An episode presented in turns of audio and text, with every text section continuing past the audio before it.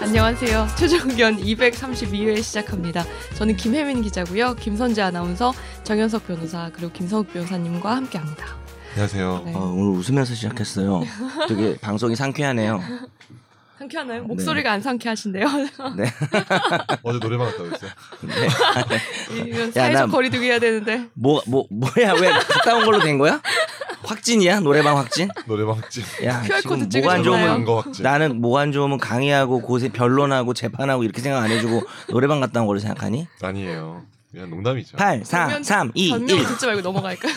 넘어갑시다. 기정사실을 하고 넘어가야지. 선재는 말도 안 해. 나 말안 도와주지도 않고 비난하지도 슬픈 않고. 소식이 있어요. 생각해보면 뭐지? 뭐예요? 제가 운전면허증 어? 갱신이 어? 8월까지여서 음. 어. 그걸 인터넷으로 요즘 신청해서 가까운 갱신하지. 경찰서에서 받을 수 있더라고요. 맞아. 음. 편하게 시험장 갈 필요 없이. 적성, 정석, 적성 검사인가? 뭐지? 정신이 아니, 네. 그냥 뭐지? 갱신만 그 갱신 갱신 정성 정성검사 검사. 맞아요. 10년, 10년 예. 만에 하죠. 10년만이다. 어. 네. 음. 근데 이런 갱신. 네. 근데 그걸 신청을 했어 인터넷으로 사전에 그래서 네. 가까운 양천 경찰서에서 음. 받으려고. 네. 근데 문자가 왔어. 본인 일치율이 너무 낮아서 어? 본인 본인과 사진의 일치율이 왜? 그 그 전 사진과 너무 뭐 성향 지금 현재 몰라서. 모습이랑 아니 현재 사진도 아닌데 언제 찍은 사진인데? 10년 전 사진. 그러니까 10년 전 사진은 중3 때 찍은 사진을 첨부했었어요. 어? 그때 당시에. 예. 정말요? 그 사진이 없어가지고 증명 사진이. 그 사진을 댓글로 올립시다. 안 청취자 돼, 안 돼. 아 여러분들 그거는 안 좀. 돼요. 예. 아. 그래가지고 중학교 때 사진을 어. 면허증에 올렸다고? 그리고 어, 지금 참신하다. 이번에 올린 것도 최근 건 아니고 이제 비교적 최근 음. 걸 올린 거예요. 그러니까 그 사진과 이 사진이 너무 어, 일치를- 일주일이 너무 낮아서 최근 거는 고3 사진. 어. 예. 그래서 양천 경찰서에서 직접 어, 뭐래요? 그 받을 수가 없고 강서 면허 어. 시험장에 가야 된다는 거야. 구속 수사한데요? 어떻게, 어떻게 된 거예요? 사안이 좀 중대해졌네. 짜증이 그러니까. 났어요. 네. 중학교 때 사진 좀 보여줘요. 이 휴대폰 없어 있을 거 아니야? 없어 지금. 아, 그 면허증? 거기 나 전산에 있어. 그 면허증 있잖아요. 기 전산에 있어. 찍은 아 그렇지 면허증이지. 보여줄게. 딴 똑똑하네. 얘기하면서 기다리고 있어봐요. 네네. 딴 얘기하고 있어봐. 아, 싫어. 얘기도 아니 얘기도 궁금해. 얘기도 네가 이거 하면서 보기 너가 전까지. 찾아봐. 아니 내가 민증 우리 사진도 좀 쉬게. 이건데 되게 말 안 듣게 생겼어요. 기다려봐요. 운전면허증 정 교사님도 혹시 가지고 계세요? 네네 지금 가지고 한번 있어요. 볼 수 있을까요? 아유 예. 저아 지갑 두고 왔네 아, 진짜. 지갑 두고 왔어요? 조금 지갑 두고 다녀가지고. 그 잘. 여권 사진으로 해야 되잖아요. 귀 다 보이게 해가지고. 네. 요새 그러고 바뀌었어요. 하나? 네. 바뀌었어요. 아, 그래서 하얀 바탕에. 아 그럼 작게. 언니 네. 요즘 바뀌었다니까? 안 해도 된다니까. 아 네. 그래. 어. 근데 어딨지? 찾아봐. 맞든다. 아 중3 사진? 기술을 쓰자니. 이거 봐. 되게 막 아, 얼굴이 안 앞머리가- 보이는구나. 앞머리가 얼굴이 잘안 빽빽해. 이걸 왜 받았어? 주민번호라서. 아 주민 아니, 뭐, 뭐, 이렇게 뭐 보여? 주민번호 왜 오냐? 참. 저 때는 저 스타일이 아 이게 잘 유행했어요. 얼굴이 아예 잘 안 보여. 음. 그래서 그래요. 앞머리가 이렇게 빽빽한 게 유행했다고요. 아 이때 이런 게 유행했었구나. 어, 그래서 이 사진으로 했더니 지금은 앞머리 이렇게 깐 사진을 음. 했더니 일치율이 낮아서 문자가 오더라고. 음, 네. 음. 끝이에요. 어. 사진이 좀 무섭네요. 그 약간 아, 그런 여자- 일본 여자분들이 많을 일본 것 영화 캐릭터 같은 느낌 이렇게 앞머리 다 가리고 귀신 얘기하시. 아 귀신 어 약간 주원 얘기하는 거 약간 좀 알죠? 그런 어두운 약간 다크한 느낌이 좀 어, 더 아, 저는 강하네요. 학폭 얘기하려다 너무 센 얘기 같은. 학 거 뭐라고요? 아니었어요? 아니, 아니, 되게. 학교- 하지마. 아 죄송합니다. 하지 나 마. 조용했어요, 되게. 네. 하지마. 편집 안 해도 되죠? 네. 이렇게 네. 시끄럽지 않았어요. 중3 때는. 아, 그런 여자분들 되게 많아 많. 네. 근데 아, 되게 매력 있네. 그런 음. 10년 뒤에 사진 가져갔더니 아니 뭐 직접 찾아와라, 여자뿐만이 이런. 네, 아니고 남자도 요즘에는 네. 포토샵을 많이 하기 때문에 아, 내 생각이 맞아. 엄청 많을 것 어 같아요. 나는 진짜 안 하는데. 난 볼까? 내 거는 거의 안 했어요. 자, 저희 댓글이 많아요. 지금 우선은 교사님 거 별로 안 궁금한 거 왜? 뭘안 아, 그래도 아, 보자 녹화네. 이삼 아 놓고 왔다. 궁금한 척이라도 하자. 놓고 왔네. 저희 댓글. 합시다. 네. 빨리 코너 코너 코너 나 네. 기대하고 왔단 말이야. 코너 아이, 오프닝. 아 제가 할게요. 김선욱 변호사의 떼떼레떼떼떼레떼 대남. 아 되게 당당하고 좋았어요.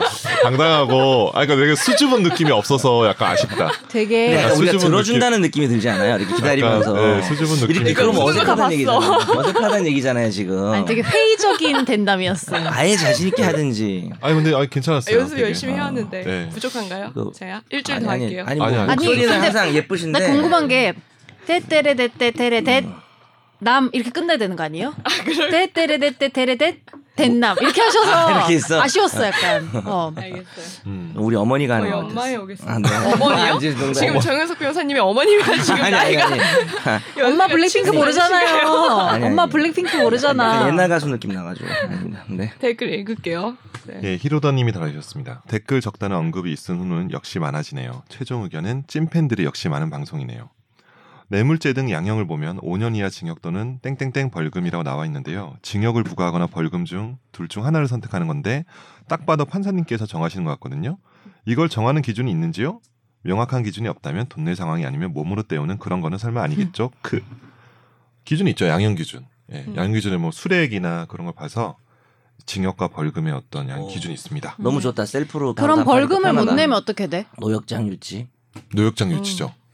근데 그래서 예전에 벌금이 황제 100억이면요. 노역으로 대개는 네, 한 음. 사람 대개는 일일 5만 원 하나요? 예. 5만 원 하고 그렇다고 예, 들었어요. 좀 근데 그게 음. 액수가 너무 많으면 그 그쵸. 기간이 한정이 되잖아요. 그쵸. 그래가지고 황제 노역이라고 예전에 뭐 하루에 뭐 얼마다 훨씬 몇 천만 원 비싸요. 뭐 예. 이렇게 나온 적 있어요. 몇 백만 음. 나온 게 있었죠. 음. 일당이. 그렇죠. 그러면은 대단했어요 그때. 이왕 해 먹을 거 많이 해 먹어야겠네요. 그, 그런 생각을 하는데 다시 야. 좋은 거 가르쳐 준다. 지난주 얘기 끝난 거 아니었어? 좋은 왜? 거 좋은 거 가르쳐 줘. 너희 둘 다 왜? 특히 혜민이 왜 이렇게 아직도 화가 나 있어? 아니 그냥 그럴 생각이 들잖아요. 지금 기- 아니, 기여할 바에 좀 많이 하는 거 좋죠. 실시간으로 카톡이 왔는데 이 친구 네. 수강생이었던 친구 지금 변호사가 된 친구인데 오, 네. 최종 의견을 내가 듣지 말라고 하거든요 항상 네. 누가 네. 얘기하면 그럼 듣고 근데 싶지. 근데 수업보다 훨씬 더 웃기다고 아니, 내가 제 수업에 좀 웃기는 아. 편이거든요 요즘은 아니지만 그래서 손정호 때 이야기가 너무 재밌었대요 자기는 음, 아, 웃기고 재밌었어요? 웃기기도 했대요 음, 그날이 그러니까 지난 방송 얘기하는 거지 지금 역주행 중이래요 너무 음. 웃겨가지고 음. 근데 그런 얘기 어제 개그맨 한 분을 만났는데 네. 자기는 200을 웃길 수 있는 사람이면은 음. 실생활에서는 200을 웃길 수 있고 어. 사석에서는 그리고 유튜브에선 100을 웃길 수 어. 있고 어. 지상파 방송에서는 50을 웃길 수 있대. 아, 자 그럼 그 개그맨의 이름을 좀 공개해 주시죠 그 양세형 씨 어. 아, 아. 음. 그런 그, 얘기 그렇죠. 그 하시더라고. 주로 많이 그런 것 같더라고 실, 실상이랑 공감되는 건 왜죠?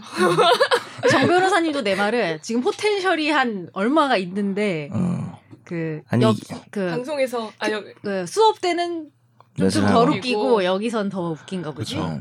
아니 이게 다, 다예요 뭘 더 말해 해요. 수강생한테 얘기하는 거예요.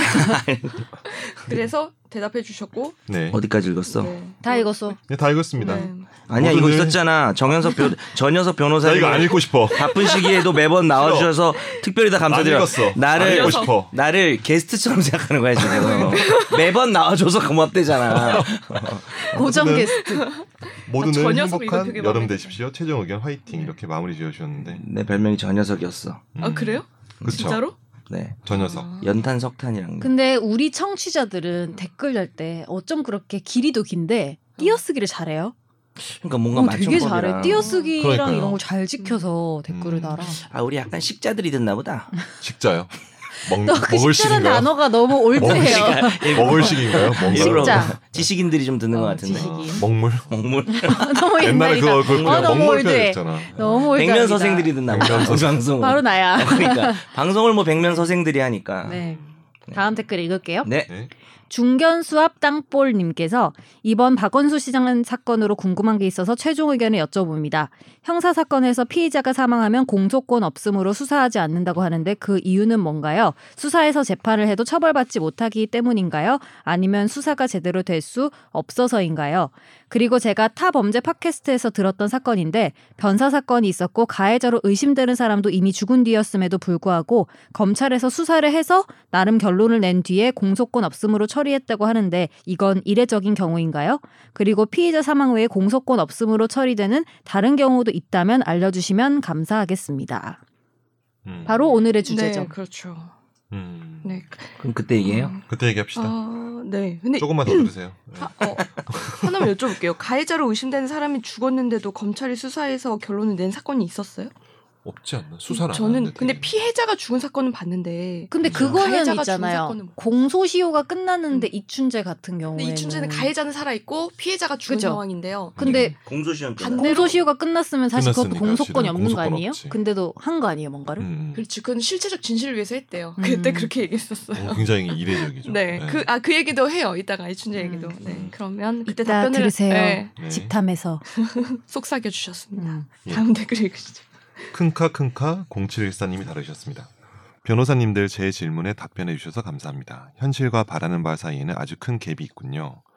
선거철만 다가오면 저출산의 손이 머니 떠들어대면서 몇백 조를 예산으로 편성했다고 의스대는데 사실상 이런 아동 대상 성범죄자들이 아무렇지 않게 득식을 거리는 사회에서 누가 애를 낳고 키우고 싶을까요?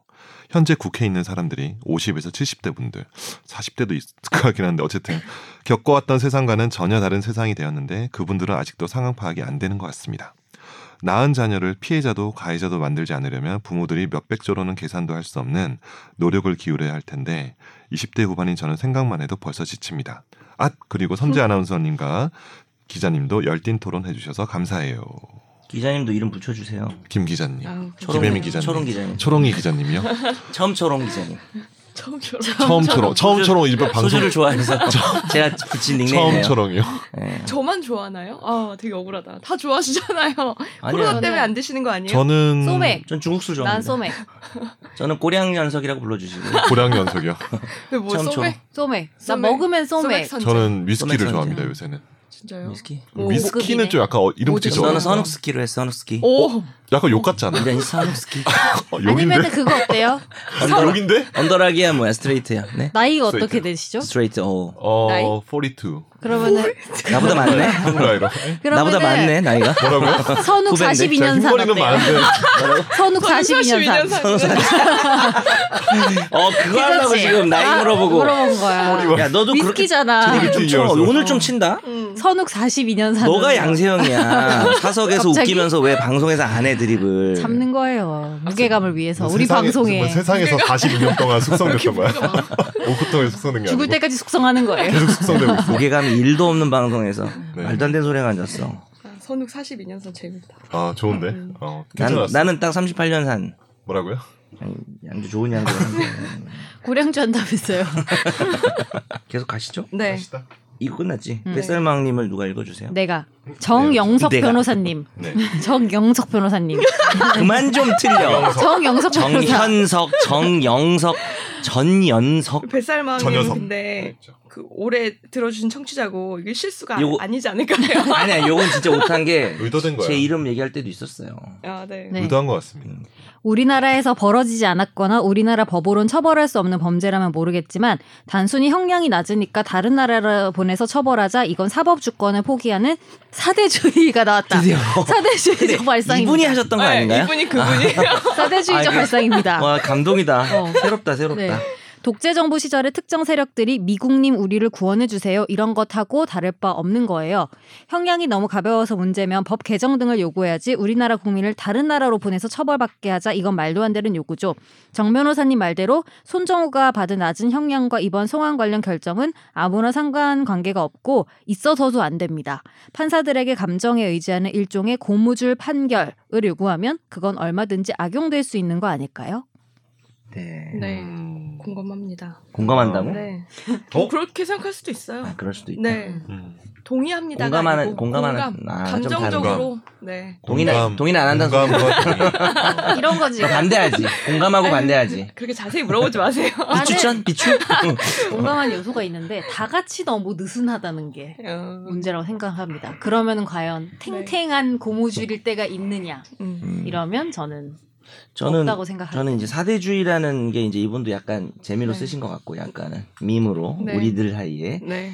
우리만 이제 우리 밈까지 아니고 밍 정도 되는 것 같아요. 약간 좀 밍숭맹숭한 그런 밈이었어? 예. 그래서 요거를 썼는데 사실 그런 얘기도 있더라고요. 그 거절한 거에 대한 비판적 얘기로 아니 여기서 애국주의가 웬 말이냐 음. 이런 얘기가 있는데 저는 사실 뭐 거절한 걸 적극 찬성은 아니었지만 거절할 만하다는 입장이었잖아요 지난주에 네. 근데 그게 그게 애국주의는 아니고 음. 형사 사법에서 이제 국제 관계에서의 어떤 우리나라가 뭐 할 일도 있고 그런 부분들에 대한 이야기라서 이분 이제 농담을 하신 거겠죠 음. 사대주의가 그죠? 근데 어, 사실은 처음부터 아, 지난번에도 얘기했지만 애초에 형량이 높게 나왔다면 이렇게 생각하시는 분들이나 김혜민 기자님처럼 생각하는 사람들을 다 의견 일치가 되지 않았을까 싶은데 거기에서부터 잘못 그렇죠. 됐으니까. 형량이 뭐 충분하다고 말하는 네, 음. 사람은 없, 지 음. 않을까 싶어요. 네. 그러니까 이렇게 의견이 다른 다른 의견들이 나오는 것 음. 같아요. 제가 지난 방송에서 썼던 제일 센 단어가 사실은 네. 우리나라의 아동 청소년 성범죄에 관한 형량이나 네. 어, 시스템이 미개하다고 제가 정확한 음. 단어를 썼습니다. 그 부분은 오해 없으시기 바랍니다. 혹시 지난 네. 걸 안 듣고 이번 것만 들으면 나 이상하게 들 음. 방어를 해놔야 돼 항상. 철저하시네요. 네. 네. 저희 댓글이 많아서 다음 댓글. 괜찮아요. 오늘 뭐 네. 제가 웨어레버님이 달아주셨습니다. 웨어레버. 웨어레버. 한글, 아, 한글이잖아. 한글로 했어요. 아니 그냥 해보고 싶었어요. 알아봐. 예, 기자님 이번 회차엔 감정이입을 많이 하시네요. 화나는 점 충분히 공감하지만 변호사님들이 이해하기 쉽도록 열심히 설명하시는데 계속 물고 늘어지는 게 좀 답답하네요. 어우 네? 정말요. 얼마나 답답했는지. 어우, 진짜 아우 정말. 농담이에요. 예. 자 판사가 법 창조하면 왜 안 되냐고 물어보셨는데 기자가 뉴스 보도하면서 팩트 창조하면 안 되는 것과 일맥상통한다고 봅니다. 충분히 이해하셨을 텐데 진행자로서 아쉬운 태도로 아, 정말 엄마 아쉽든지. 아 뭐. 제가 이제 이 댓글을 보고 네. 일부는 반성하는 부분도 있고 일부는 하고 싶은 얘기도 있어서 음. 읽어보라고 아. 했는데 네네. 진행자로서 그 흥분했다고 말씀하시면 그 부분은 음. 어, 만약에 듣기 불편했으면 뭐 이해해요. 지금은 흥분한 거야. 미안, 미안다. 손이 아, 네, 나, 심호흡 좀 낮출게요. 하세요. 심호흡 좀 하세요. 네네. 그런 이제 그런데 자꾸 기자 얘기를 하시니까 이제 직업 정신이 발휘가 돼가지고 제가 이 부분 워딩을 다시 들어봤어요.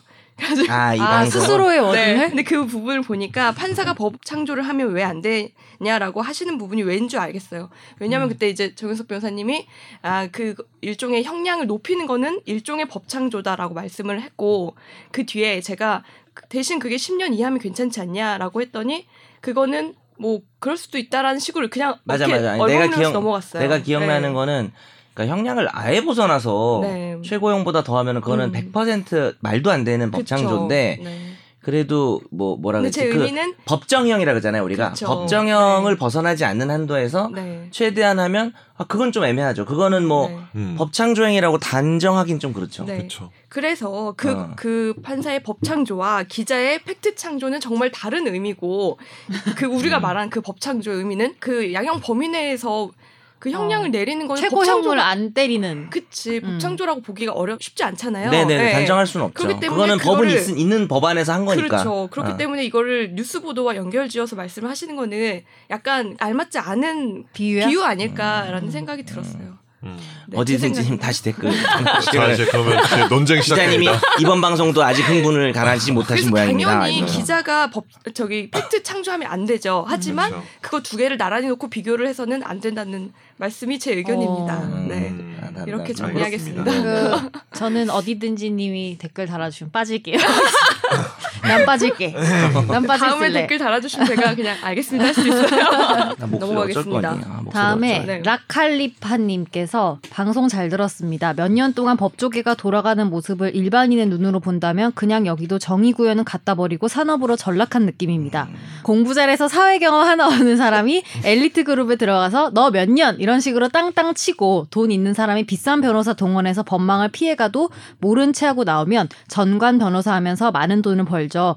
정작 법에 포용을 해야 할 사람들은 무거운 형량이 떨어지고 감옥 갈 사람들은 풀어주면서 법이 보수적이다 이런 말이나 하고 있으니 갑갑합니다. 언론도 그 옆에서 장구치고 있고요. 손정은 뉴스는 정말 너무 화나서 뉴스도 보기 싫더군요. 그리고 판사 한 명의 판결 하나로 바뀔 수 있는 게 없다고 하시는데 그건 아니라고 봅니다. 실화를 기반으로 만든 히든 피겨스라는 영화 중 주정부가 아무리 차별하지 말라고 해도 자기들의 주는 차별한다면서 흑인 여성의 대학원 진학을 거부했는데 그 판사의 허가 판결 하나로 미국은 흑인 여성 엔지니어가 탄생했습니다.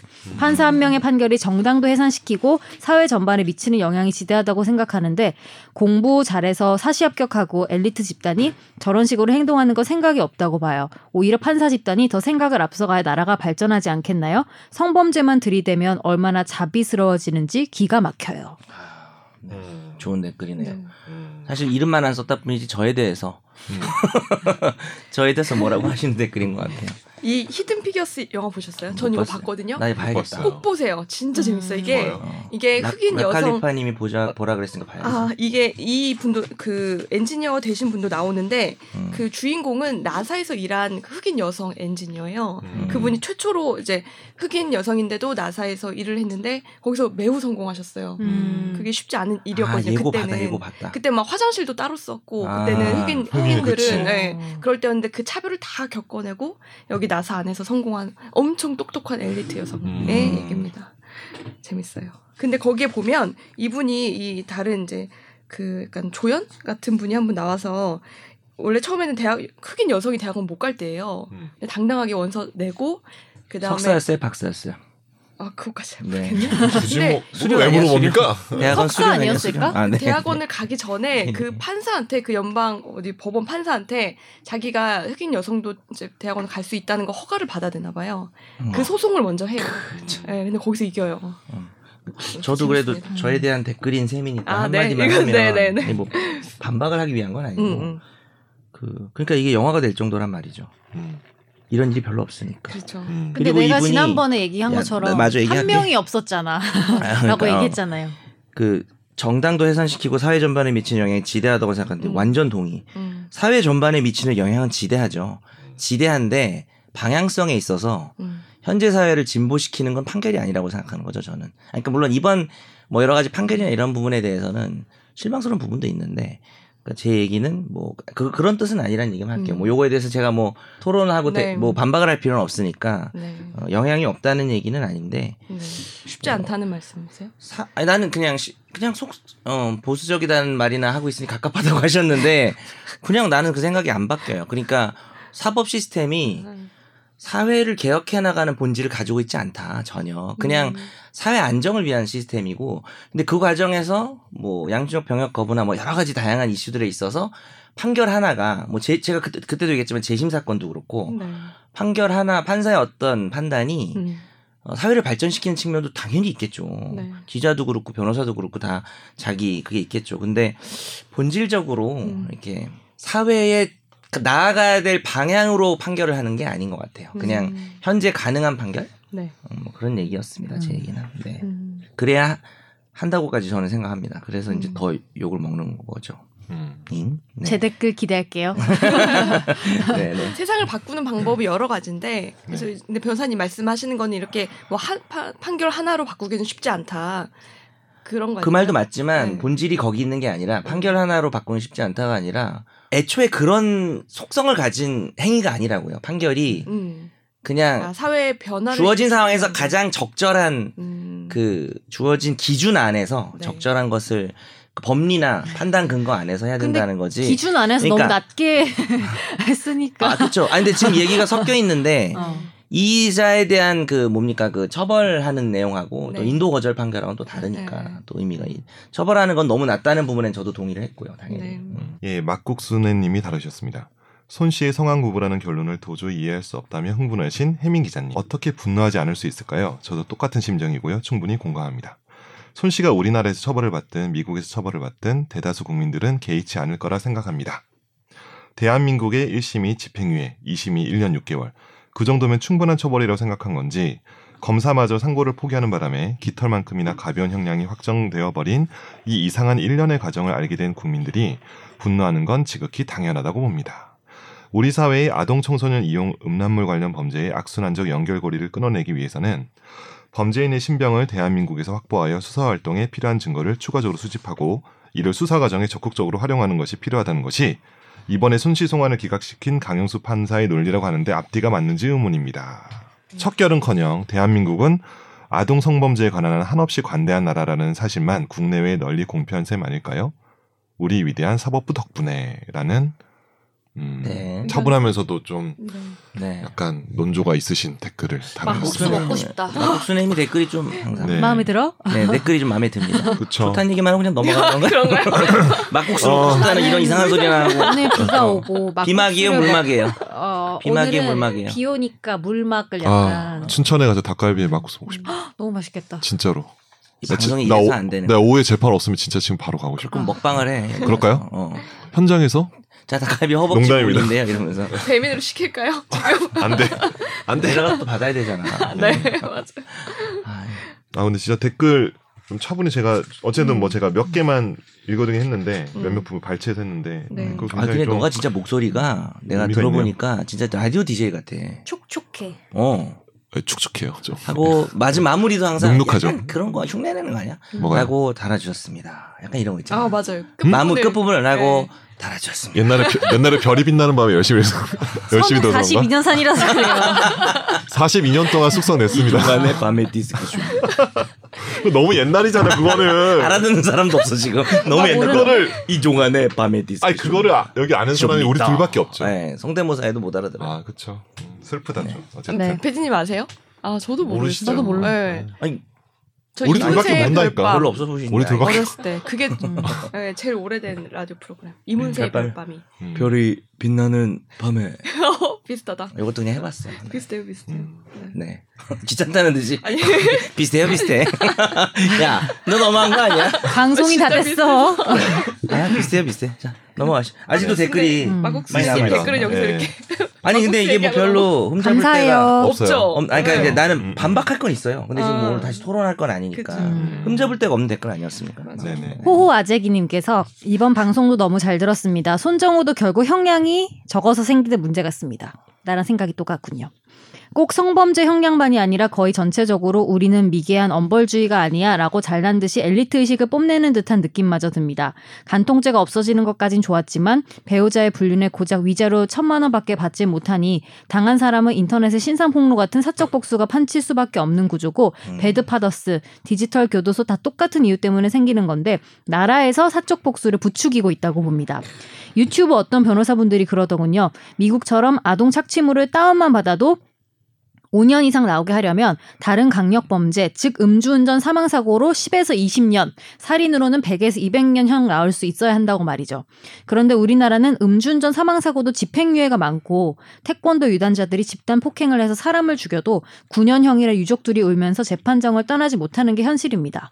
제발 재판부와 국회가 국민이 엄벌주의를 외치며 무식하게 생각하는 엘리트 의식 좀 버리고 진지하게 형 늘리는 것에 생각 좀 해줬으면 좋겠습니다. 아, 이분 또글 잘 쓰신다. 그러게요. 쓰시네. 음, 나는 이- 사실은 제일 공감이 됐던 어, 것 같아요. 음. 그냥 제 개인적인 시각에서는 정말 우리 방송의 어떤 품격을 알 수 있는 댓글들이었네요. 그러니까 네, 이게 약간 그죠? 반- 네. 뭐 반대하는 내용도 들어있는 거잖아요. 예, 찬성하는 그쵸. 내용도 들어있고. 예. 방송이 품격 얼마나 있다 보니 점잖아요. 댓글도 맞아. 품격 있고. 좋습니다. 제가 너무 흥분했네요. 이 댓글을 보고 반성하고 근데 너만 보는 게 없어. 흥분은 사회자가 혼자 다 하고 있어.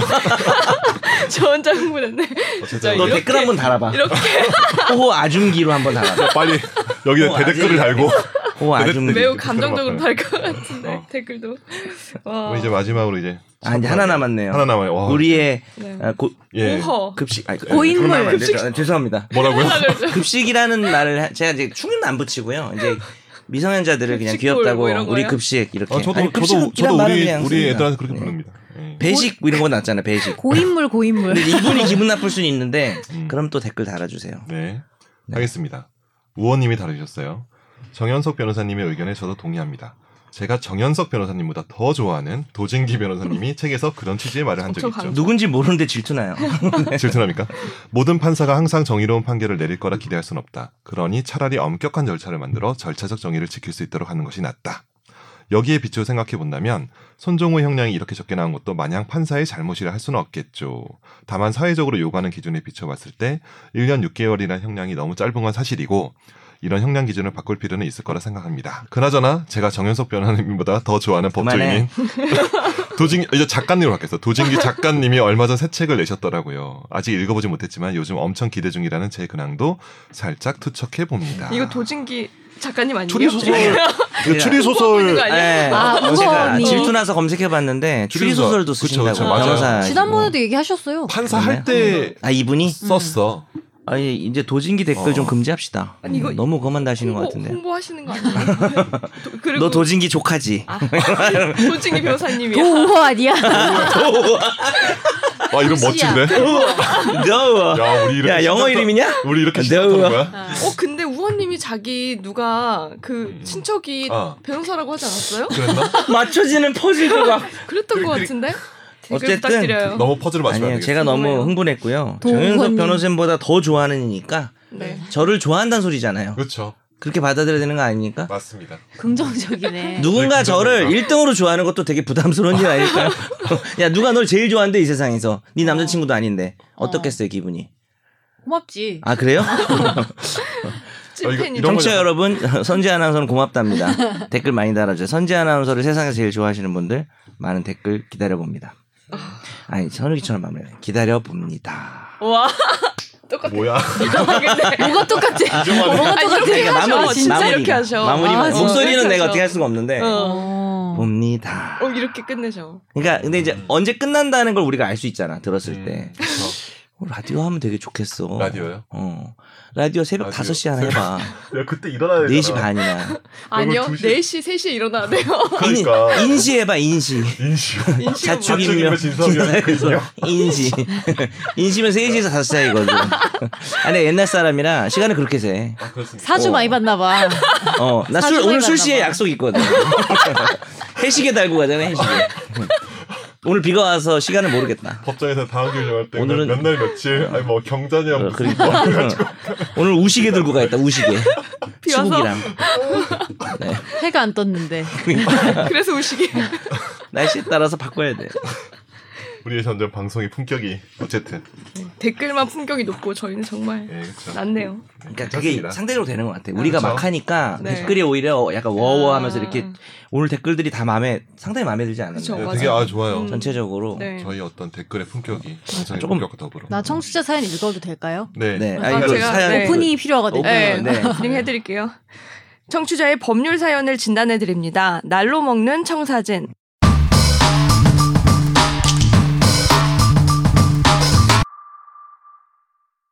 안녕하세요. 최종 의견 매우 애청하는 청취자입니다. 정 변호사님 존경합니다. 댓글로 달법한 가벼운 내용이지만 메일이 편해서 1위로 보냅니다. 엔딩 부분에 직접 부른 노래에 대해 건의사항이 있어요.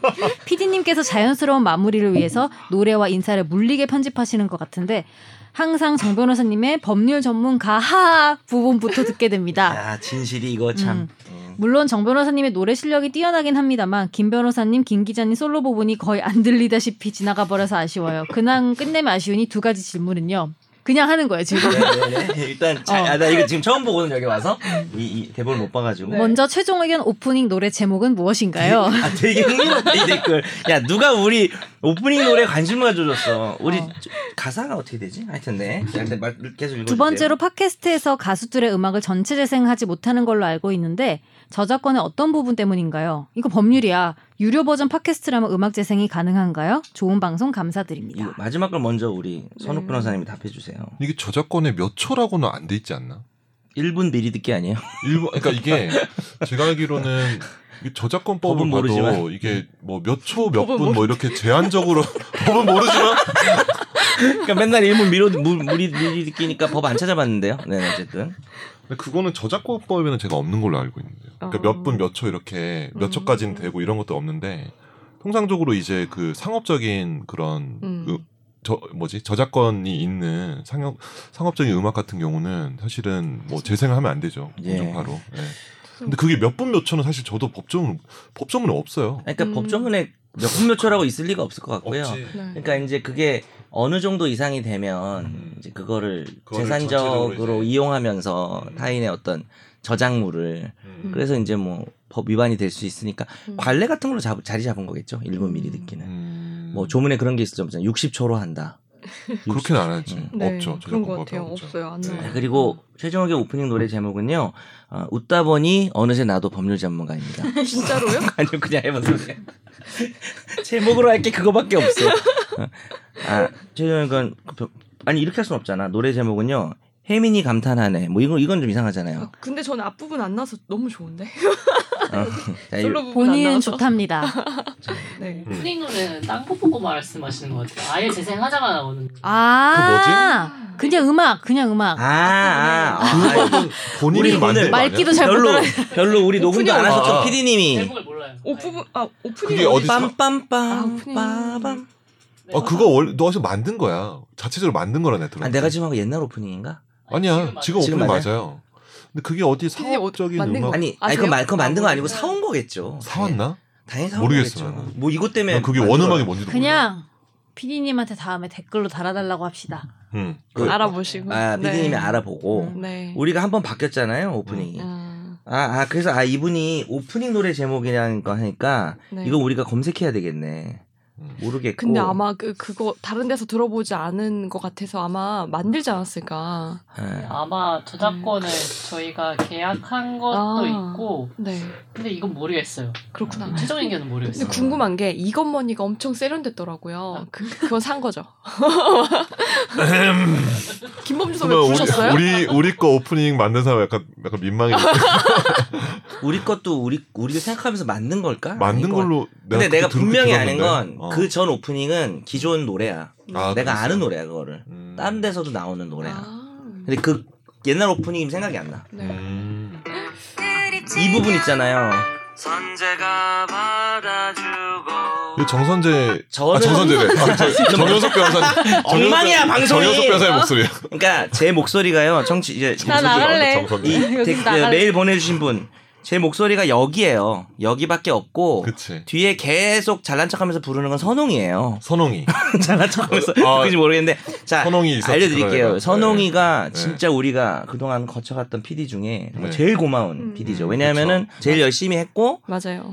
작곡도 잘하면서 우리 곡을 이거 제안도 얘가 한 거예요. 음. 그래서 이제 우리 노래도 참여하고 이렇게 해가지고 좋은 명곡이 탄생하긴 음. 했는데요.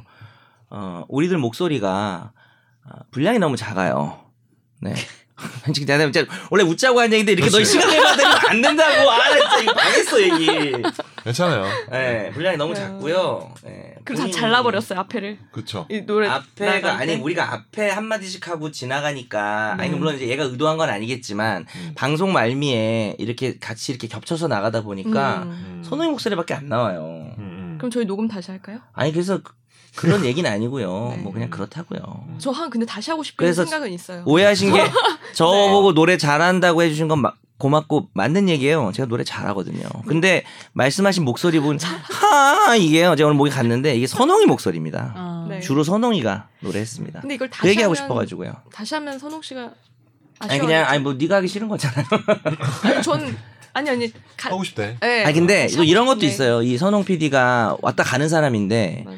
이렇게 족적을 네. 그러니까. 음. 남기고 가는 게 되게 의미가 있는데 제겐 족적이 너무 크다는 거예요.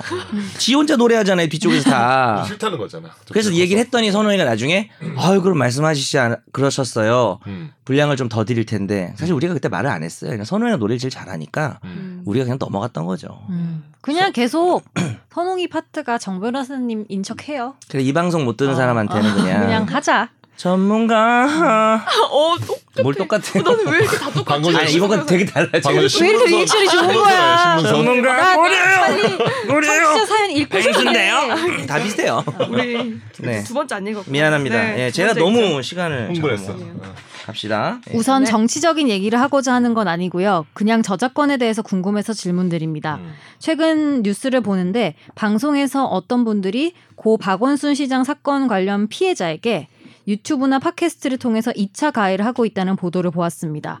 그러면서 해당 유튜브나 팟캐스트의 영상이나 음성을 보도해서 보여주던데요. 이 경우에는 저작권에 안 걸리는지 궁금하더라고요. 어쨌거나 그 발언을 하신 분들이 자신들을 디스하는 내용을 방송하는 방송국에 자신들의 영상을 마음대로 쓰라고 허락해주지는 않았을 거잖아요. 그래서 질문은 아마도 해당 분들은 저작권 사용을 허락하지 않았을 텐데 방송사에서 뉴스를 보도할 때 저작권은 상관없는지 궁금합니다. 두 번째는 위의 사항은 무료 방송들이었는데요. 만약 가입을 해서 돈을 내야 볼 수 있는 영상이나 500원에서 700원가량 결제를 해야 하는 팟캐스트의 경우도 방송국에서 보도를 목적으로 관련 자료를 쓰면 저작권에 걸리는지 궁금합니다. 이게- 이거는 저작권법에 있어요. 어, 종이. 그래요. 제 28조에 네. 그대로 읽어드리면은 네. 네. 공표된 저작물은 보도, 비평, 교육, 연구 등을 위하여는 정당한 범위 안에서 공정한 관행에 합치되게 이를 인용할 수 있다라고 음. 해서 사실 좀 되게 약간 추상적인 조문일 수도 음. 있는데 네. 제가 여기 지금 사안에서 나와 있는 정도의 인용 정도는 그렇죠. 그냥 저작권법 음. 28조에 해당하는 뉴스 사안으로 보도니까. 보입니다. 네. 그죠? 뭐 예. 특정 예전에 그 서태지 노래를 거꾸로 하면 그럴 때도 뭐였지 이제 그거? 어, 그 악마 소리다 들면 아, 그쵸, 그런 걸 그쵸, 보도할 그쵸. 때도 이제 예. 괴담이다라고 할 때도 그쵸. 서태지 뉴스 노래를 틀어줬죠. 물론 그쵸, 이제 그쵸. 짧긴 하지만 뭐 그런 그게 거 전혀 MBC 문제는 뉴스였던 걸로 그 기억하는데. 아, 어, 피가 아직도 모자라. 생자의 기억이. 어, 그렇죠. 그렇죠. 무서워. 맞아, 맞아. 갑자기 생각났어. 내 기억이 나. 아니에요. 아 근데 아직도. 무서워했어요. 네, 어. 어렸을 때라. 나도 그거 본 뉴스 본 기억이 나요.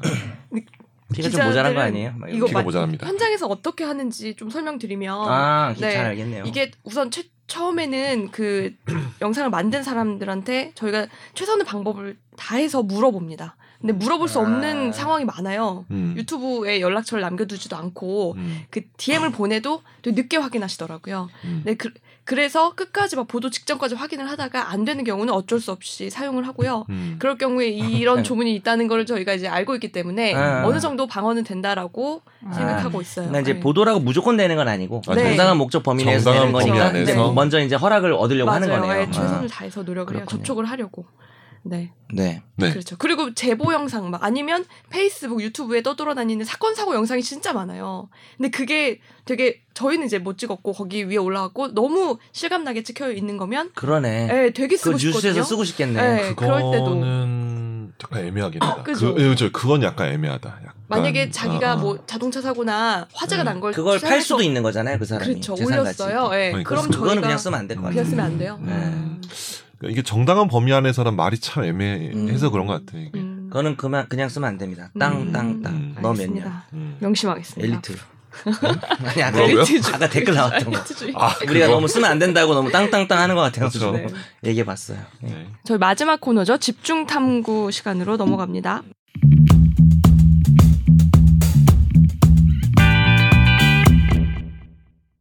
이번 주 주제는 조금 이제 민감할 수도 있는데 고 박원수 시장과 공소권 없음에 대해서 좀 알아보려고 합니다. 그 모두들 다 아시겠지만 7월 9일 새벽에 어, 고 박원순 서울시장이 이제 사망을 했고요. 사망 직전에 성추행 혐의로 경찰에 고소를 당한 사실이 언론 그 보도로 드러났습니다. 그 뒤에 이제 피해 여성 측이 기자회견에서 어떤 성추행을 당했고 이런 이런 일이 있었다라고 주장을 했고요. 오늘 음. 저희 녹음일 기준으로 음. 2차 기자회견이 예정돼 있죠. 음? 그러니까 이제 그렇죠. 우리가 오전이라 아직 회견이 네. 없는 상태에서 일단 네네. 방송을 음, 어차피 우리가 뭐 그렇구나. 내용을 다루려는 건 아니니까. 네, 그렇죠. 그렇죠. 네, 우린 공소권 없음에 대해서 예. 네, 이미 5월부터 한국 여성의 전화 측을 통해서 이제 그 이런 피해 사실을 알렸고 이제 어, 이 상황을 이제 법률 검토를 시작하고 있었다고 합니다. 음. 그래서 9일 오전 2시 30분까지 새벽까지 고소인에 대한 1차 진술 조사가 마쳐졌고요. 그 뒤에 그박고 박서울시장이 어, 사망을 하게 된 거죠. 음. 저희가 다룰 부분은 이 부분은 아니고 이제 피의자가 사망한 상황에서 공소권 없음으로 대부분 이제 사안이 종결이 되잖아요. 근데 이번에는 실체적 진실을 밝혀야 한다라는 의견도 많이 이제 나왔습니다. 그래서 이 부분에 대해서 그렇다면 그 법률적으로 실체적 진실을 밝힐 수 있는 상황인지 아니면 공소권 없음으로 이렇게 사건이 끝내야 되는지에 대해서 좀 살펴보고 그 과거에 어떤 사례가 있었는지도 좀 알아보려고 하는데요. 우선 두 변호사님께 어, 피의자가 가해자가 사망한 사건에 대해서 피의자. 피의자 예. 네, 예. 사망한 사건에 대해서 그동안 어, 어떻게 처리가 됐는지 어떤 규정이 있는지 좀 여쭤볼게요. 네. 어떻게 됐나요? 여쭤본 그동안? 되잖아. 네. 법률 규정이 있으면 좀 법률 알려주세요. 네. 네. 멍, 멍. 어. 이거 뭐 네. 일단 피의자 사망하게 되면은 음, 이제 공소권 없음이란 즉 이제 수사기관이 법원에 기소를 하면서 이 사람을 처벌해 주세요라고 하는 그게 그 이제 공소권, 기소죠. 그렇죠. 어, 예.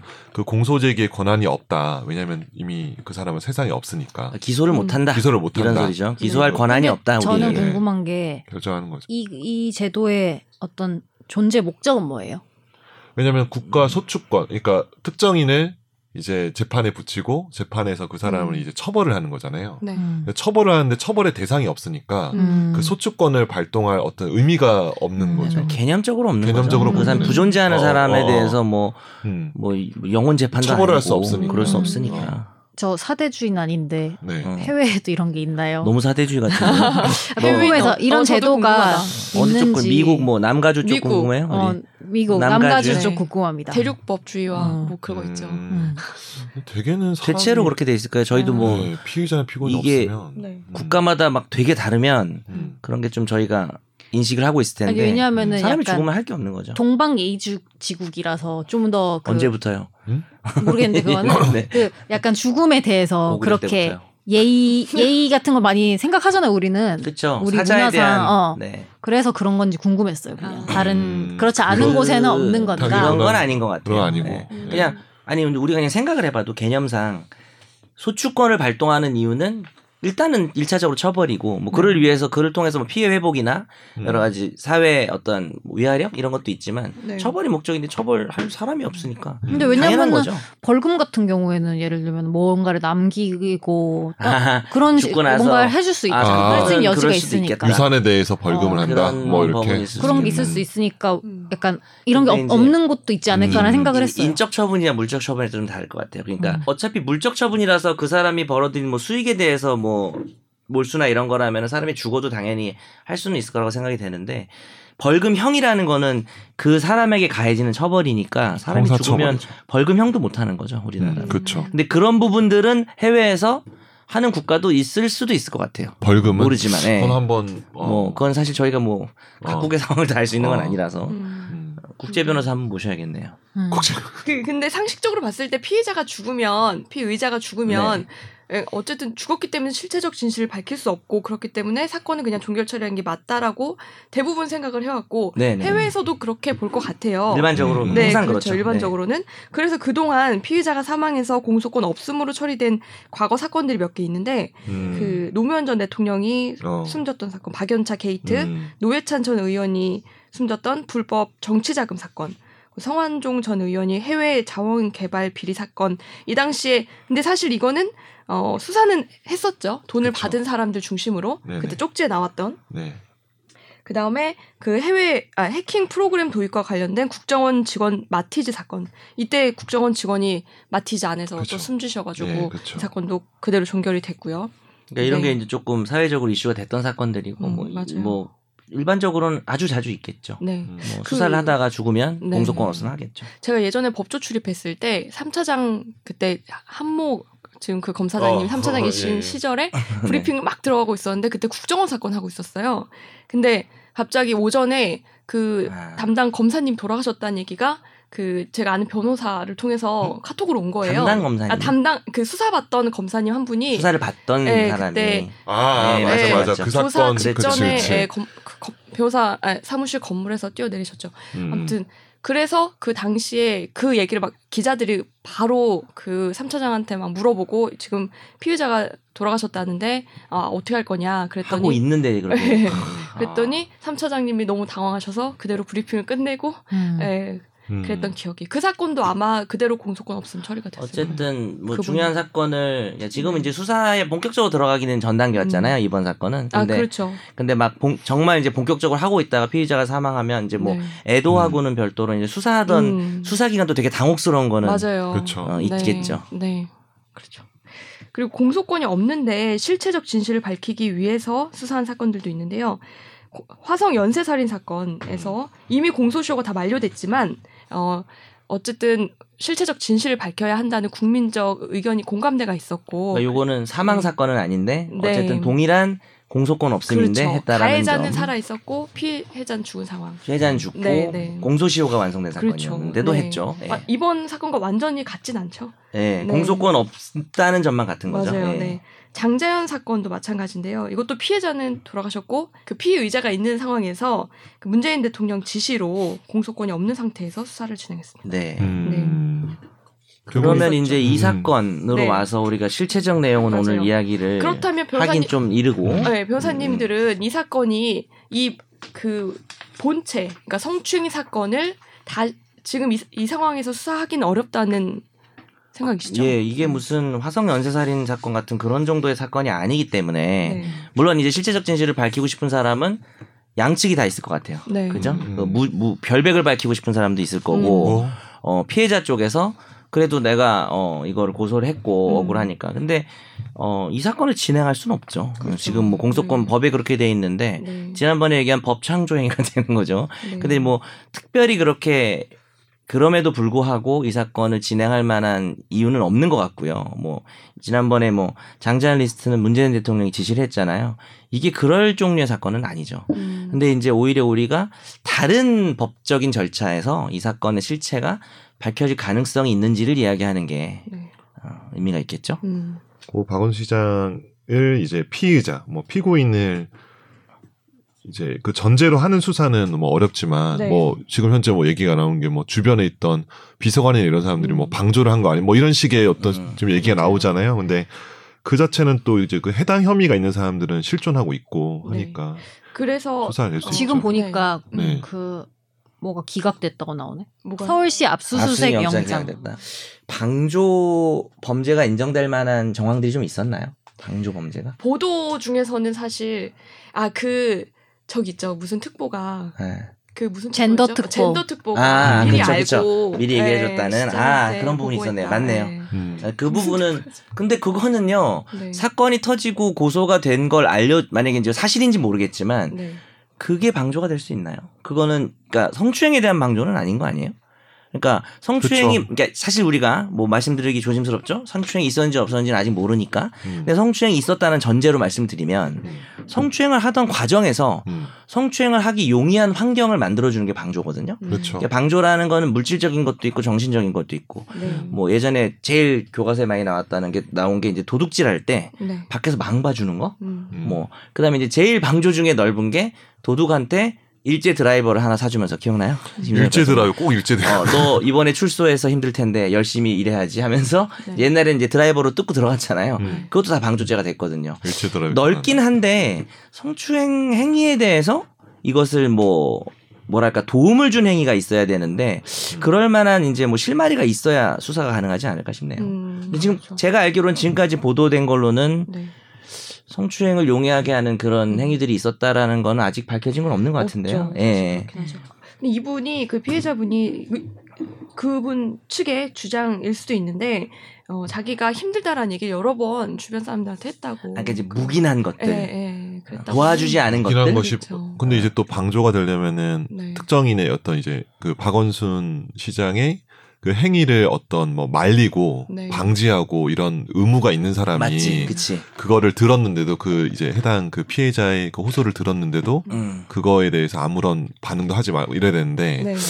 그, 렇게 좀 볼 수도 있을까? 그 약간 좀 의문이 그 근데 드네. 뭐 예, 왜 예. 계속 지금 그런 예. 행위가 있었다고 전제하고 하는 건데 전제한다면 예, 전제한 예, 상황에서 한다면, 어. 그 그런 분위기, 음, 그런 시스템 네. 이런 것들은 당연히 만약에 있었다면 예. 있었다면 네. 큰 비난을 받아야죠. 엄청나게 그렇죠. 큰 비난을 받아야 되는데 형법상 방조죄가 되려면 지금 선욱 음. 변호사 딱 지적한 것처럼 그러니까 부작위가 범죄가 되려면 네. 내가 그러니까 아무것도 안 했는데. 가만히 있는 게 범죄가 되려면 그 사람이 누가 봐도 당연히 법적으로 해야 되는 네. 그러니까 도덕적으로가 아니라 뭐 사회적으로나 정치적으로 이런 게 아니라 법적인 의무가 부여됐을 때 음. 그걸 방기했을 때만 되는 거라서 그거를 방지해야 어, 좀 조심스럽긴 합니다만 이 사건에서 방조죄가 인정되려면은 좀 뭔가 뾰족한 뭐가 있어야만 가능하고 좀 힘들지 않나라는 생각이 들어요. 음. 그게 착한 사마리아법 뭐 이런 파고도 거죠. 관련 있죠. 네. 아, 맞아요. 잠깐 어 예전에 공부했던 게 이제 막 기억났구나. 20년 전 얘기가 막 그러니까 이제 착한 사마리안법이 어, 네. 길 가는데 누가 쓰러져 있으면 네. 그냥 못 본 채 가면 범죄가 음. 되느냐. 그쵸. 그 사마리아에서는 그게 범죄가 됐죠 아마. 음. 근데 네, 이제 우리나라는 그런 게 없죠. 뭐 네. 대부분의 국가들은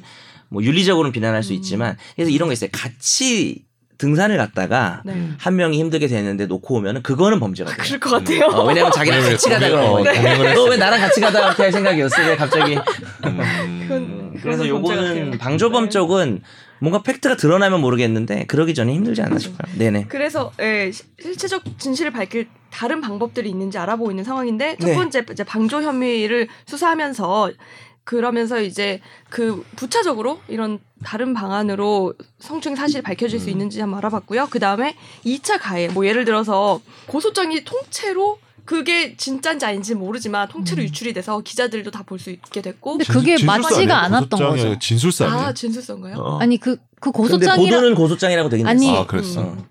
그 찌라시 같은데 고소장이라고 그러니까 진, 뭐 인터넷에 진실도 올라와 아니었죠. 그러니까 진실이 아니었지 않아요? 그거를 네. 이제 경찰에 물어봤는데 진실인지 아닌지도 아, 그 실제 맞는지 아닌지 말해줄 수 없다. 근데 말해줄 수 그거와 없다. 별개로 고소인이 작성한 것처럼 6톤 되는 것 자체가 위법이라고 경찰에서 그랬어요. 진실일 수도 있고 아닐 수도 있지만 네. 네. 음. 그렇다고 합니다. 그래서 뭐이 수사를 하다가 이제 성추행 아. 그 혐의가 진짜 맞는지도 근데 이제 용어를 좀 밝혀졌- 정의하자면 2차 가해 수사란 건 없고요. 네. 2차 가해가 다 범죄가 되진 않아요. 음. 2차 가해는 법적인 용어가 아니라 사회적 용어고 네. 법적인 뭐 용어인데 만약에- 명예훼손 같은 건가? 그쵸, 그쵸. 그러니까 어. 이게 만약에 2차 가해가 된다면 그거는 비난을 받아야 되지만 그 중에 범죄가 되는지 따로 찾아봐야 되는데 근데 지금 경찰이 얘기한 것처럼 고소장이라는 식으로 뭐가 돌아다니는 거는 범죄가 될 수가 있어요. 지금 네. 현재가 얘기한 것처럼 뭐 명예훼손이라든지 음. 뭐 여러 가지. 네. 네. 허위사실 유포. 네. 네. 그 다음 생각해 볼 수 있는 마지막으로. 방법이 민사소송이죠. 네. 예. 그러니까 사실 자기에 대한 가해자라는 사람이 만약에 음. 어, 사망을 했다면 네. 어, 형사처벌은 아예 음. 불가능하지만 네. 민사 소송은 가해자가 불법행위라고 하거든요 민사에서는 네. 사망을 해도 얼마든지 진행할 수가 있고 음. 어, 이거를 이제 뭐 진행함에 있어서 좀 어려움은 있겠죠 가해자 사망했으니까 네. 그래서 이게 만약에 승소가 되면 상속받은 사람들이 어떻게 보면 그 사망한 사람의 불법행위상 손해배상 채무를 상속하게 됩니다. 아. 아, 그래서 민사 소송은 충분히 가능하고요. 네. 어. 물론 지금 피해자 입장에서 어 그냥 이 형사건과 관련해서 있을 것인지 아니면 바로 민사로 음. 전환할 것인지는 뭐 본인이 뭐 선택할 문제겠죠. 네. 근데 그 과정에서는 불법행위가 있었는지를 따져봐야 되니까 네. 어 문제의 그 성추행 사건에 대한 진위가 음. 어느 정도 음. 밝혀지겠죠. 다만 한계는 형사 사건이라면 뭐 압수도 하고 음. 뭐 진술을 확보하고 뭐 구속도 하고 이렇게 하겠지만 민사 사건이기 때문에 민사법원은 좀 한계가 있습니다. 음. 그래가지고 뭐 증인이 나오고 하는 과정을 간접적으로 밝혀질 수 있을 음, 것 같습니다. 네. 근데 궁금한 게 그 상속 받은 사람들이 왜 빚 지고 이런 거 거부할 수 상속 거부. 있잖아요. 상속 포기. 근데 이거는 네네. 그거 할 수 없어요? 아 이렇게 말씀드리면은 상속을 이제 포기하게 되면은 충분히 그렇게 될 수는 있어요. 근데 이제 지금 뭐 박원순 시장이 재산이 많진 않잖아요. 거기 되게 빚이 더 많은 걸로 빚이 더 많으신 알고 거잖아요. 있어요. 예, 그러니까 그런 상태에서는 사실 상속을 포기하게 되면은 음. 이것도 그 포기해요? 채무도 뭐 같이 채무가 없는 게 돼요. 그러니까 이게 지금 음. 좀 얘기가 나온 게 한정승이라는 거는 채무가 그러니까 죽은 사람의 채무가 아예 안 넘어오는 게 아니라 한정승이는 넘어오는데 재산을 분리해요. 네. 음. 원래 내가 가지던 재산과 죽은 사람의 재산. 그런 경우는 채무는 존재하기 때문에 사건이 진행이 돼요. 음. 근데 상속을 포기하게 되면 채무가 아예 만약에 이제 뭐 박 시장의 그이 그런 행위를 했고 만약에 네. 그래서 그런 채무가 있다고 하더라도 상속인들이 전혀 부담하지 않거든요. 네. 그렇게 되면은 이 사건은 실체적 진실을 굳이 네. 민사재판부가 안 밝힐 수- 수도 음. 있는 거죠. 네. 근데 만약에 박 시장이 재산이 많았어, 만약에. 근데 상속을 포기해. 음. 그럼 의심스럽겠죠. 그쵸. 어, 그쵸. 근데 지금 상태에서는 상속을 포기해도 의심스러울 게 전혀 없는 거예요. 음. 어차피 어, 채무가 많아서 포기할 수 있는 거니까. 그렇죠. 그러니까 민사소송을 해도 그렇게 되면 사실 실체적 진실은 뭐 밝혀지지는 않겠죠. 아, 실체적 진실 밝히고 난 돈 필요 없다. 실체적 진실이라도 밝혀달라 하고 민사소송 진행할 수 있어요. 그게 본인의 의지라고 되는 게 아닌 게 그거는 그렇죠. 그렇죠. 재판부의 그래요. 판단. 만약에 이제 이- 이분들이 물론 지금 지금 여러분 오해하시면 안 되는 게 진실도 모르고 네. 상속도 포기한 건 아니죠. 근데 만약에 이제 가정이에요 모두 네. 포기하게 되면은 채무가 없기 때문에 소송을 그 할 수가 자- 없어요? 할 수가 없는 건 아니고 재판부가 불필요한 행위를 안 하겠죠. 아. 상속 포기라는 건 입증할 문제가 아니라 명확하게 하기 때문에 네. 그러니까 3개월 내에 해야 실익이 되거든요. 없다 뭐 이런 거예요? 그러니까 아니 기각이죠. 패소죠. 그러니까 우리가 볼 필요도 없어요. 우리가 패소. 민사 사건에서 어떤 음. 형식적인 요건이 결여된 사건들이 있어요. 그러니까 네. 되게 많은 형식적 요건이 있는데 그게 결여가 되면은 애당초 재판부가 본안 판단, 즉 실제 판단까지 안 가고 그러니까 기가? 근데 이건 아니에요. 각하? 이건 좀 근데 요건 이거는 자르고 얘기- 이건 여건 아. 그러니까 그거랑 약간 비슷한 맥락이지. 네. 음, 비슷한 그렇죠. 맥, 그러니까 맥락이 비슷한 거지. 아. 그러니까 뭐 똑같진 않은데. 네. 그렇죠. 예, 그렇죠. 예, 그러니까 애당초 그러니까 이게 되지도 않는데 굳이 자기가 판결문에 쓸 음. 정도의 어떤 그 심리를 진행을 맞아요. 안 한다는 거예요. 정확한 얘기입니다. 예, 그러니까 예, 예. 각하 판결이라는 얘기는 아니고요. 네. 이건 그건 아니고 기각인데 아닌데. 근데 어. 선욱이 비유가 맞는 거지. 그러니까 그 아예 채무가 없는 사람들인데 채무가 없는 게 아니라 재산이 없는 채무가 거. 없는 아니 포기가- 채무가 없다는 소리예요. 아, 채무가 채- 없는 그러니까 거. 뭐냐면 박원순 시장이 만약에 해- 과잉을 했어. 네. 그럼 채무가 생기죠. 네, 네. 그럼 돌아가시면은 상속이 된 거죠. 네. 근데 상속을 포기하면 아. 그 채무는 사라져요. 네. 그러면 지금 유종은 남아 있는 채무가 없지. 상속인데 죽은 사람한테 소송할 수는 없으니까 아, 네. 남은 상속인들한테 소송을 해야 되는데 네. 채무가 없다는 게 너무 명확해. 아. 그러니까 가행을 했든 안 했든 네. 그러면 재판부가 가행 여부를 안 밝히겠죠. 아. 못하러 그걸 재판을 해요. 네. 음. 그 더군다나 무슨 형사면 모르겠는데 민사재판부가 음. 아 뭐 사회 정의를 위해서 밝히겠다 그럴 일은 없죠. 네. 음, 음. 그런 부분이 뭐 너무 가정이긴 한데 너무- 너무 이분들이 음. 그렇죠. 근데 가정에 가정 가, 저희- 저희 얘기가 다 가, 가정이 이제 많으니까 어차피 그렇죠. 오늘은 네, 그건 네. 좀 감안하고 들어주셔야 됩니다. 네. 네. 저는 그래도 그 피해자분이 적극적으로 할 수 있는 거는 민사소송이라고 생각했는데 그거마저도 어려울 수 있는 음. 상황. 상속을 그렇죠. 포기하면 그렇죠. 네. 음. 저쪽에서 이제 오히려 네. 뭐 포기를 안 하고 뭐 근데 지금 가면은 빚이 제가 듣기로 뭐 몇 칠억? 억, 예, 7억이라고. 칠억으로도. 그러니까 이게 아니어도 포기하는 게 되게 당연하잖아요. 어, 맞아요. 음. 어, 그래서 뭐 그렇게 될것 그러면은 같아요. 궁금한 게 음. 이분이 여튼 공무원이셨던 거죠. 음. 그러면 시청이나 음. 시나 아. 나라를 상대로 또 네. 할 수 있는 거 아니에요? 아 그게 이거 바로 는 이제 음, 국가배상. 정말 좋은 질문이에요. 어, 오늘의 질문으로 어. 선정합니다. 이달의 착한 질문. 그렇게 아, 되면은 음. 옛날에 질- 질문 맛집. 질문 보시였는데. 음, 질문 미슐랭 봇. 미슐랭 질문집. 그래서 이게 뭐냐면 국가배상이 될 수가 있어요. 네. 업무와 관련이 있으면. 그럼 지자체 국가배상을 정보. 하면 사망을 했어도 물론 이제 심리하기는 어렵지만 어, 해당 가해 공무원이 사망을 해도 음. 그렇죠. 국가배상 채무는 남아있기 때문에 거기서 밝혀질 수는 있어요. 아, 대단하네 이 질문. 근데 이게 업무를 집행하면 그쵸 업무 이게 이게 업무 관련성 같은 걸 보죠. 이게 직무를 하면서 이제 그 가행이가 네네네. 있었는지 이런 부분 볼 텐데. 그건 상속 포기랑 무관한 거죠. 네. 근데 네. 이제 뭐 지자체 같은 경우에 어제 뭐 서울시가 뭐 그대로 있으니까 네. 뭐 그건 여기 실제 있네요. 피고가 존재하니까 음. 그 부분이 이제 될 수가 있죠. 그러니까 그 차이인 거죠. 상속인들에 대한 민사 소송은 포기하면 기각인 거고 진실이 안 밝혀지는 음. 거고 어, 서울시나 뭐 이런 네. 상대로 했을 때는 어, 진실이 밝혀질 여지가 있죠. 네. 한계는 있습니다만. 네. 뭐 나머지 서울시에서 자체 진상 조사를 하거나 국가 인권위원회 국정감사 뭐 이런 게 남아 있는데 가능성은 사실 거의 네. 낮은 걸로 봐야 될 것 같아요. 그죠? 네. 네. 그리고 마지막으로 음. 그 한 야당 국회의원이 박원순 피해자 보호법을 발의했어요. 아, 네. 네. 내용이 뭔가요? 내용이 어, 성범죄에 대한 고소가 있다면 피고소인 혹은 피의자가 극단적 선택을 해서 사망했을 때도 공소권 없음으로 처벌하지, 아, 처분하지 않고 검사가 고소 사실에 대해 조사, 조사하고 법에 따라 사건을 처리하도록 한다는 어, 내용이에요. 그 법에 따라 사건을 줘야 돼. 아, 그러니까 이, 그러면 법- 그러니까 어떻게- 이 법을 만들면 아. 이 법을 네, 네. 만들면 아그 그 법에 이 따라. 법에 따라서. 아그법아나그 현존하는 아, 법이라고 네, 네. 해가지고. 그런 그 법은 없지. 네. 어, 어. 근데 어- 이 네. 법이 만들어져도 이 해- 사건엔 못 쓰는 거 아니에요? 그거는 뭐냐면 처벌할 때는 음. 그 어떤 누군가를 처벌할 때는 소급을 소급법 금지라 그래서 소급 처벌 금지라 그래서 행위시 뒤늦게 만든 법으로 안 되는데 만약에 이걸 만든다면 음. 가능할 수는 있을 것 같아요. 왜냐면 이거는 그거를 처벌하기 위한 게 아니라 음. 진실을 밝히기 위해서 수사를 한다는 거니까 네. 뭐 일단 이 법이 저는 별로 가능성이 없다고 생각하지만 통과될 소급 이걸 가능성이- 소급하는 것이 네. 소급 처벌 금지에 위배되지는 않을 수도 있다. 처벌이 아니니까. 어 왜냐하면 지금 아. 처벌하기 위해서 하는 게 아니라 그 진실을 실제적 밝기 진실. 위해서 하는 거니까 네. 그렇죠. 아, 그래서 그 그거 자체는 문제는 없을 것 같은데 아, 그래요. 이제 이걸 이제 만드는 것 자체가 뭐 모든 피의자 사망은 다 공소권 없음 하면서 성범죄. 그러니까, 그러니까, 아, 그러니까 그렇게 성범죄만. 하면서 이제 성범죄만 음. 그렇게 하는 부분에 대한 네. 음. 찬반 논의를 해봐야 되겠죠. 특별히 그거 그 범죄만 그렇게 해야 될 필요성이 있는지가 아. 왜냐면 여러 가지 범죄가 있잖아요. 아, 그뭐 살인죄 같은 그렇죠. 네. 경우도 음. 음. 살인죄 같은 경우도 피해자는 죽었고 유족들이 유족들이 있는데 피의자가 죽어버리면 네. 공소권 없음이잖아요. 음. 그래서 뭐.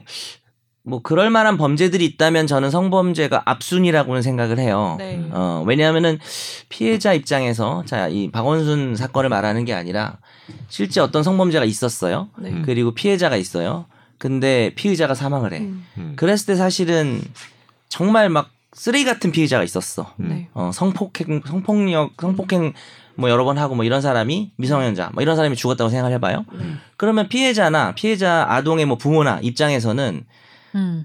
그걸로 치유가 되진 않아요. 절대. 음. 그렇기 때문에 어 그리고 오히려 더 충격을 받을 수도 있을 것 같아요. 네. 어 그리고 뭐 비난 여론에도 휩싸일 수가 음. 있고 음. 뭐 그렇다면은 어 사- 사람이 죽었음에도 불구하고 수사를 계속해야 되는 범죄를 고른다면 음.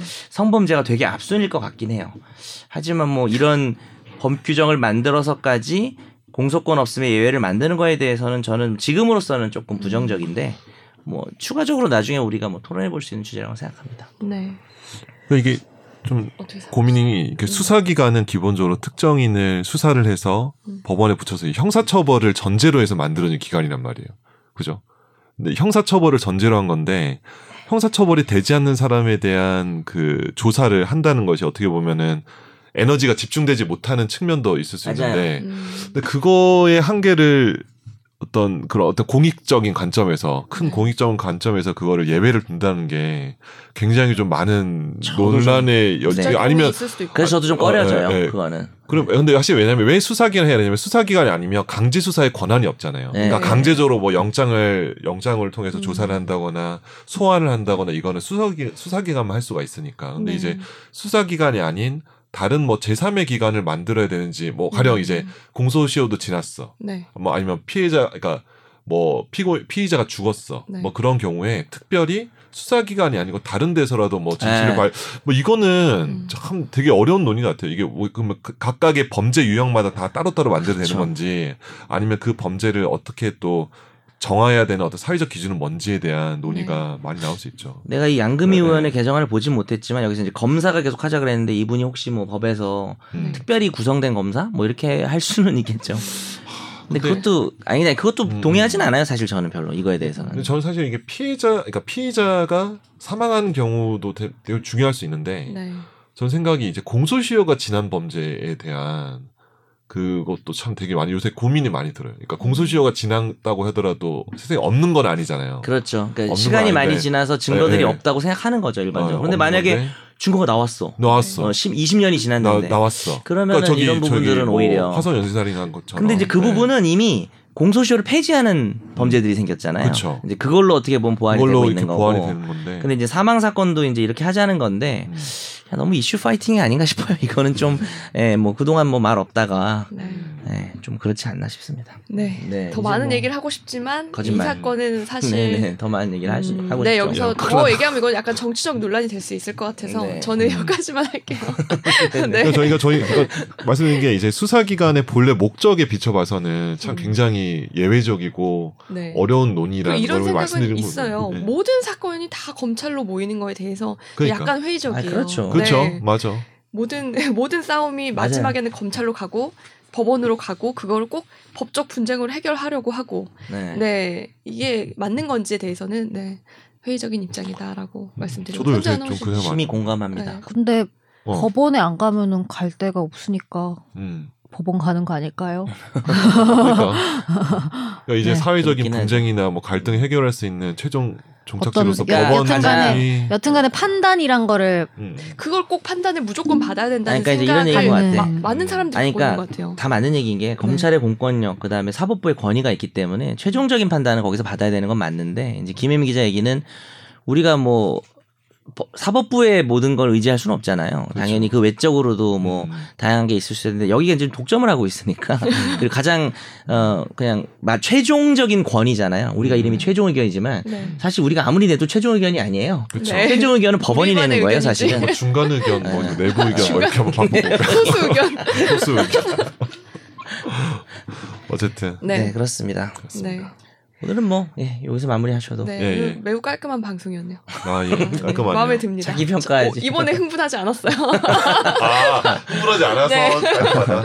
아니 근데 흥분한 적이 없잖아. 지난주에 처음 봤어요. 네. 아니 근데 뭐 그렇게 흥분한 것도 아닌데 지난주에 그래도 좀 소리 높여 이렇게 음. 되게 다들 그때 화가 난 지난 거죠, 이 지난주에는 근데 다들 약간 텐션이 그렇죠. 음. 마찬가지야. 네. 나랑 선욱이도 좀 음, 음. 화가 많이 났죠. 네.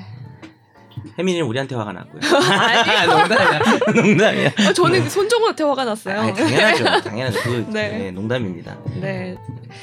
어, 긴 시간 들어주셔서 감사하고요. 오늘 방송 여기서 마치겠습니다. 최종 의견 메일 주소는 final 골뱅이 sbs.co.kr입니다. 네, 메일 많이 보내주십시오. 네. 네. 감사합니다. 고맙습니다.